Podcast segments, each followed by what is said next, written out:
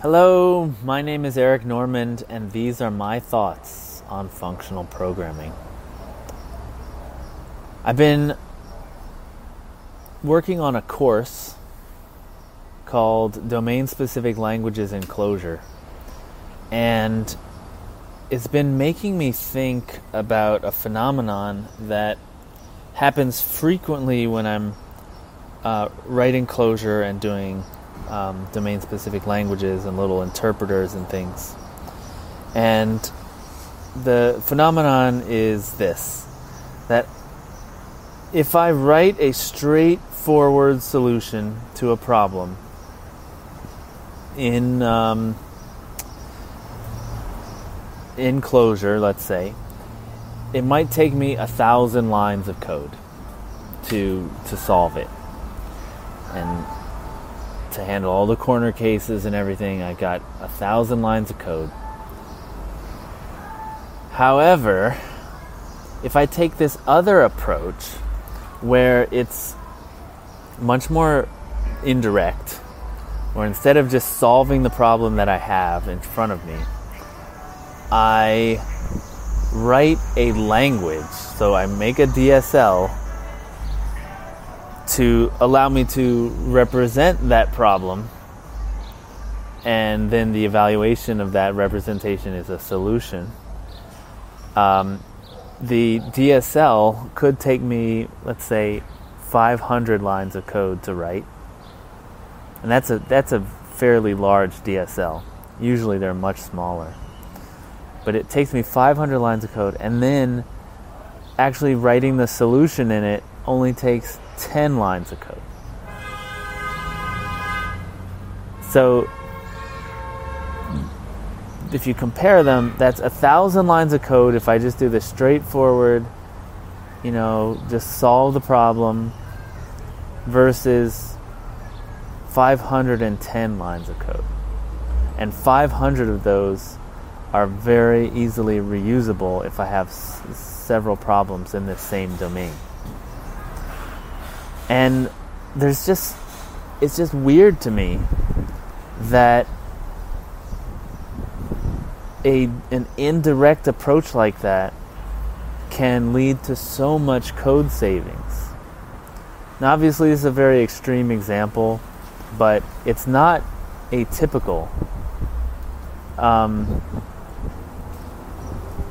Imagine, just as another example, imagine you had to solve a fairly complex problem like developing a web app, just like a server-side rendered web app. I'm not talking about ClojureScript or JavaScript. Just serve web pages, but all I gave you was assembly. At some point, and it's very soon, you would actually be better off writing a programming language, at least an interpreter, in assembly, and then using that to implement your web server. Right? So the question is that, well, the magic is that it takes you so much time to write this new language, and so that's represented as a very flat curve, very parallel to the axis, very low to the axis. You're not getting much productivity out of it because you haven't finished the language. But then at some point, the language becomes complete enough that you can start developing your solution. And so you start having this upward trend, this upward curve, and you add to the language and it gets more expressive, and you just keep, it just shoots straight up. Whereas if you just started writing it by hand directly, so you're writing a web server in assembly, you're making progress, but it's mostly linear. Maybe it's a little bit more than linear because you are able to reuse a lot of your code as you get going, but it's still not gonna go and shoot straight up. It's not gonna elbow, at least not very soon. And So this is kind of mysterious. Where does that upward shooting come from? Because you had you have a Turing complete language, you have all of the tools available to write anything you need, and yet to make the language, which is a general purpose tool, to make that and then make a solution in it takes less work. Fewer lines of code, it's more expressive. It takes less lines of code than just solving the problem. It's kind of mysterious to me where that comes from. It has something to do with expressivity.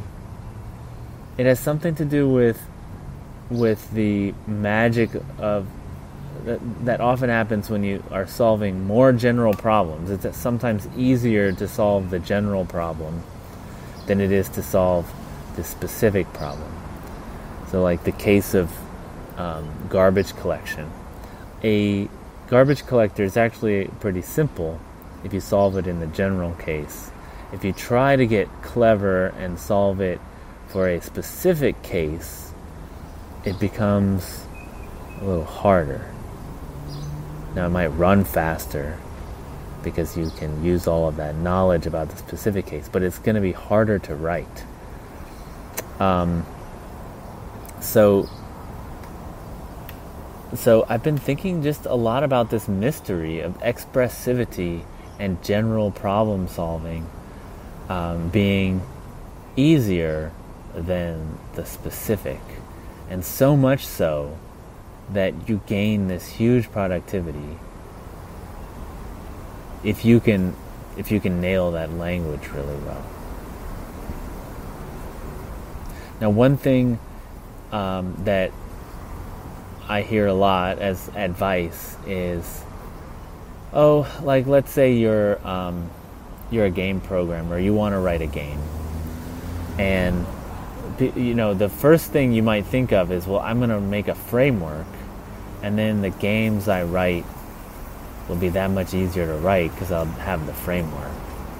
And the advice is, do not do that. Just write your game, because you will go down the rabbit hole of frameworking and you'll never get a game done. Now, this is probably good advice. I mean, I've been down rabbit holes like that, never to return, never having produced a game, except to have all this code that seems like it might be useful one day when I do get around to writing the game.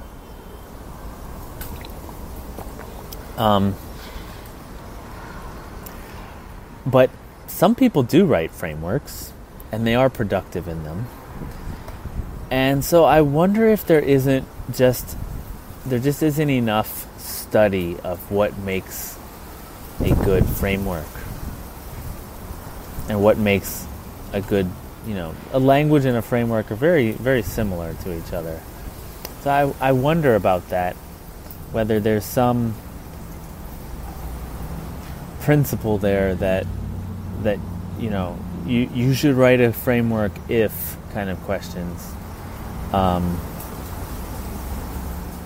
Like, I know a lot of people say, maybe after you've written 3 games, you can pull out the common stuff, right? There's that thinking, which I think mostly just is there to defer people from writing it for their first game, because I don't know if that produces better frameworks, or maybe by the 3rd time they realize that they're not going to find a good framework. Or maybe what makes a good framework is just very elusive. And the same with languages. The reason we have a lot of people experimenting in languages and only a few ever see the light of day, it could be that it's just hard and it's it is going to require a lot of failure. And so in that case, you should experiment and try to write a framework first. But just accept that 99% of them don't work, don't give you anything that you'll want. So anyway, I've been thinking about this exponential increase in productivity when using DSLs. And that one of the things that you really want is to be able to make the DSL cheaply. So if you do a compiler in the traditional way where you use lex and yacc and compile in those like multipass ways, that could actually be not beneficial to writing your own compiler. But if you're using a language like Clojure or another Lisp, the tools you have available are so easy, and you get all the built-in data types, and you're like 90% of the way there compared to using lex and yacc. And so you do see a huge amount of that leverage where, yeah, it only took...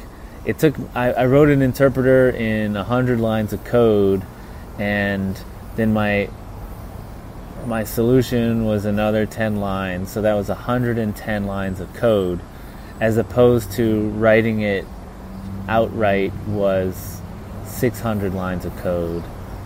And so I saved 590 lines of code, and you could only do that because writing the language was so easy in a Lisp.